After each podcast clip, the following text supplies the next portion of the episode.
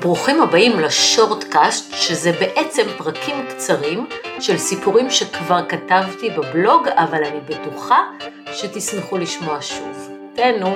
עידית הייתה בת 24 כשהכירה את שגיא. הוא היה חבר שני שלה ולא היה לה הרבה ניסיון עם גברים, והוא היה מסוג הגברים שאימא שלה אהבה. עובד בעבודה מסודרת, מנומס, מסודר ועם חיוך ממיס לב. בחור ממש טוב. הם התחילו לצאת ועברו לגור ביחד, ואחרי שנתיים הוא הציע לה נישואים. לכבוד החתונה ההורים שלה עזרו להם לקנות דירה בחדרה, לא רחוק מדירת ילדותה, והם התחילו את חייהם כזוג נשוי. עידית למדה הוראה ועבדה כמורה בבית הספר היסודי, בו היא למדה בעצמה. שגיא עבד במפעל באזור והתקדם לעמדת ניהול, ונולדו להם שתי בנות מתוקות. על פניו, משפחה נורמטיבית.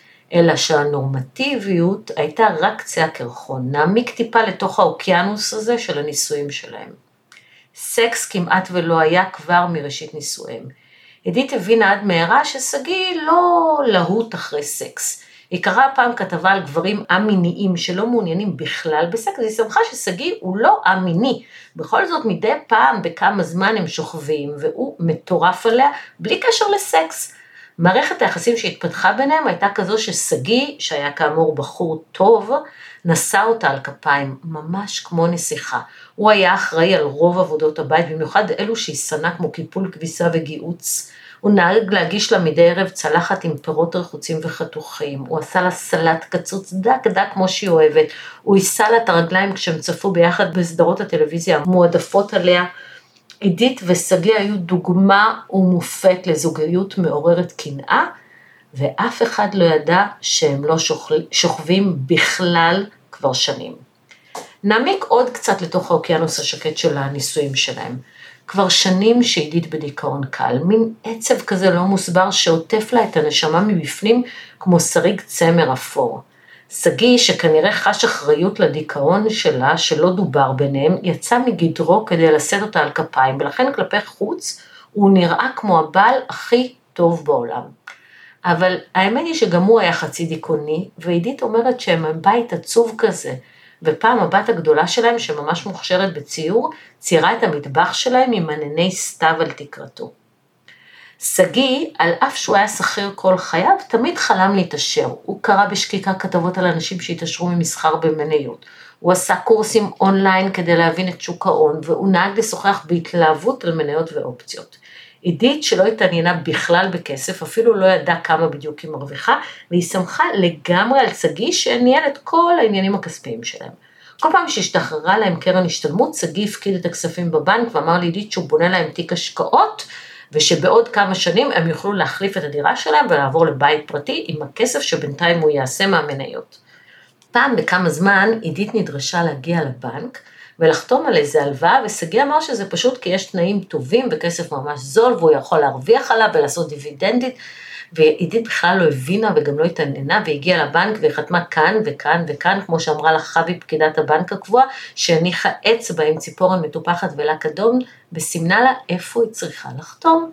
ועידית בעיקר זכרה מכל האירוע הזה את הלק האדום והציפורניים היפות של חוי, שעמדו בניגוד מוחלט לציפורניים הפשוטות והכסוסות שלה, שממש לא היה לה כוח לטפח. לפני שלוש וחצי שנים, עידית החליטה לחטט לשגיא בטלפון. לא הייתה לה סיבה לעשות את זה, ובכל זאת הטלפון שלו היה מונח על השולחן בפינת האוכל, והוא נרדם מול הטלוויזיה וישן ממש עמוק, והיא השתעממה, והיא פשוט לקחה את הטלפון לידיה. די מהר היא הבינה שיש שם דברים שהיא לא אמורה לראות ושהיכו אותה בתדהמה. לשגיא, הבעל שלה, זה שנושא אותה על כתפיים, שמטורף עליה, יש חיים שלמים שהיא לא יודעת עליהם כלום. הרגע הזה שבו היא הבינה שיש לו מנוי פעיל באתר אטרף, ושהוא דווקא כן מנהל חיי סקס פעילים, אבל עם גברים, בעיקר צעירים ומקועקעים, הוא הרגע שממנו והלאה שום דבר בחיים שלה לא נראה לה הגיוני, והיא הרגישה כאילו מישהו קיבל לה את האור, והיא לא מצליחה לראות כלום. היא צללה לעומק חייו האחרים שהתנהלו באמצעות מכשיר הטלפון שלו, ומיררה בבכי של תדהמה וכאב ואכזבה וחושך, ואז הוא התעורר ומצא אותה בוכה עם הטלפון שלו ביד והבין שהיא יודעת. הייתה שם סצנה שלמה של דמעות וכאב ובכי וכעס ועצב ועוד מאוד של שניהם והוא חיבק אותה ואמר לה שהוא אוהב אותה הכי בעולם. ונכון יש משהו שחזק ממנו אבל הוא ילך לטיפול והוא ינסה לשלוט בשד הזה שמנהל אותו. והיא רצתה להאמין שזה באמת שד שאפשר לגרש והוא התחיל טיפול. ובמקביל הם הלכו לטיפול זוגי. והכל כאילו נשאר אותו דבר רק שמיכת הצמר האפורה שכיסתה לה את הנשמה כיסתה עכשיו את הבית כולו שהפך לעצוב יותר וקודר יותר, ועדיין היא העדיפה את זה על פני האפשרות שהוא לא יהיה שם יותר בכלל. ולכן היא ממש הקפידה לא לגעת לו יותר בטלפון, וממילא הוא החליף לסיסמה מורכבת במיוחד שהיא לא הכירה. ואז אקרים מקבוצת בלק שדו פרצו לאתר אטרף, הדליפו פרטים לרשת ושגיא נכנס ללחץ אטומי. וערב אחד הוא דיבר איתה והוא אמר לה שהוא רוצה להתגרש, שזה לא שד שאפשר לגרש, שהוא גיי והוא לא יכול לחיות ככה יותר והוא הציע שיפנו לגישור. עולמה של עידית חרב עליה, היא הרגישה שהיא צוללת למטה עם אבן ענקית שקשורה לה ללב והיא לא מצליחה לנשום או לצוף למעלה. שגיא הבין שזה התקף חרדה והרגיע אותה ואמר לה שהוא ידאג לה ולבנות וייקח אחריות, אבל שתיקח בחשבון שחייבים למכור את הדירה כדי להחזיר את החובות שלהם. הסתכלה עליו וחשבה שאולי היא לא שומעת טוב, ולא הבינה על איזה חובות הוא מדבר, הרי יש תיק השקעות שהוא ניהל עם כל הקרנות השתלמות שלהם, והיו אמורים להיות שם כבר כמה מאות אלפי שקלים. ושגיא הניח יד על כתפיו וסיפר לה שבקורונה היו הפסדים והרבה מניות התרסקו, והוא לקח הלוואות כי חשב שככה יוכל להחזיר את ההפסדים, אבל לא נשאר כלום, רק הלוואות של חצי מיליון ש"ח. לא היה לאוויר. היא התקשרה לאחותה שנדהמה לשמוע את הסיפור כולו והלכה איתה לבנק. הם ביקשו מחווי אדומת הציפורניים דפי חשבון מפורטים של כמה שנים אחורה, וחווי שאלה אותה איפה שגיא, ועידית אמרה לה שהוא רוצה להתגרש, והיא הייתה בטוחה שיש תיק השקעות, והסתבר לה שיש חוב, וחווי ענתה לה, אבל את באת כמה פעמים לחתום על הלוואות, מה לא ידעת מה קורה, והיא תופפה עם הציפורניים האדומות שלה על המדפסת ממנה נשלפו דפי החשבון שלהם, עידית ביקשה מחווי שתסביר לה מה קרה בחשבון, וחווי אמרה ששגיא קנה ומכר אופציות מעוף ושזה ממש מסוכן אם לא מבינים בזה, וניסתה להגיד לו, אבל הוא אמר שהכל בסדר והוא יודע בדיוק מה הוא עושה. היא הביטה בעידית וראתה את התדהמה על פניה ואת הדמעות ואמרה לה חכי שנייה, והגישה לה מים וטישו וליטפה לה את הכתף ביד המטופחת שלה ואמרה בסוף הכל מסתדר, ועידית נשמה עמוק והבינה שהיא חייבת לצוף ולהתמודד.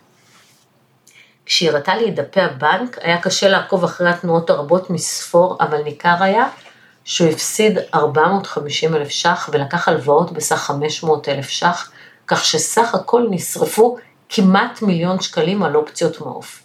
ועידית לא ידעה כלום, למרות שהיא חתמה על ההלוואות, ולמרות שהוא ניהל הכל מהחשבון המשותף. מיליון שקלים זה סכום עתק, למורה ומנהל במפעל מחדרה שהדירה שלהם שווה פחות משני מיליון שקלים, ועידית הרגישה שעולמה חרב עליה פעמיים. פעם אחת כשהאקרים של בלק שדו פרצו לשגיא דלת הארון והטילו צל שחור על נשמתה, ובפעם השנייה כשחשבון הבנק שלה התגלה במלוא מערומיו. כששאלתי אותה מה גובה הכתובה שלה, היא בכלל לא זכרה, אבל אחותה התקשרה לאימא שלהם, ששמרה את הכתובות של בנותיה במגירת החזיות שלה, והצליחה לשלוף אותם, אפילו לצלם לנו את הסכום, מיליון שקלים. ובתיק כזה הסברתי לעידית, עם כל האטרף והמעוף והחוב, הכתובה הזאת היא Game Changer. וכך שגיא קיבל ממני בקשה ליישוב סכסוך, עם צו עיכול על חלקו בדירת המגורים להבטחת הכתובה, ומכתב שמזמין אותו לתאם פגישה לניהול משא ומתן לקראת הסכם גירושין הוגן. מוסר השכל נטילת הלוואות או ביצוע פעולות מסוכנות בחשבון הבנק ללא ידיעה מפורשת של הצד השני והסכמתו, הם בעיניי סוג של אלימות כלכלית. כדי לא להיות קורבן לאלימות כלכלית, למרות שלעיתים זה מאוד נוח, אל תגיעו למצב שאין לכם מושג מה קורה בחשבון הבנק שלכם. גם אם את לא מבינה בזה כלום, תלמדי. תלמדי לקרוא דפי בנק ולהבין מה קורה. זו מיומנות שכל אחת חייבת לרכוש. ממש כמו שאתן יודעות למשוך כסף מהכספומט, ככה אתן צריכות לדעת לקרוא דף חשבון. וכן, אני יודעת שיש גם גברים שלא יודעים מה קורה בחשבון הבנק וסומכים על האישה שלהם, אבל לצערי הרוב זה נשים והרוב קובע. יש משהו מאוד מאוד קשה בלגלות שבעלך הוא גיי.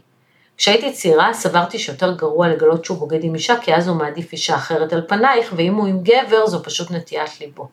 עם השנים הבנתי שלגלות שאת היית בעצם הטפט שעל דלת הארון שלו, זה גילוי הרבה הרבה יותר קשה וכואב.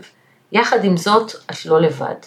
כל כך הרבה נשים וגברים מוצאים את עצמם מול הגילוי הזה ונדרשים להתמודד איתו ועם ההשלכות שלו, ואז מתחילים לחשב את חייהם לאחור ולהבין עד כמה העניין הזה השפיע על חייהם, בלי שהם בכלל ידעו למה. הדיכאון של עידית למשל.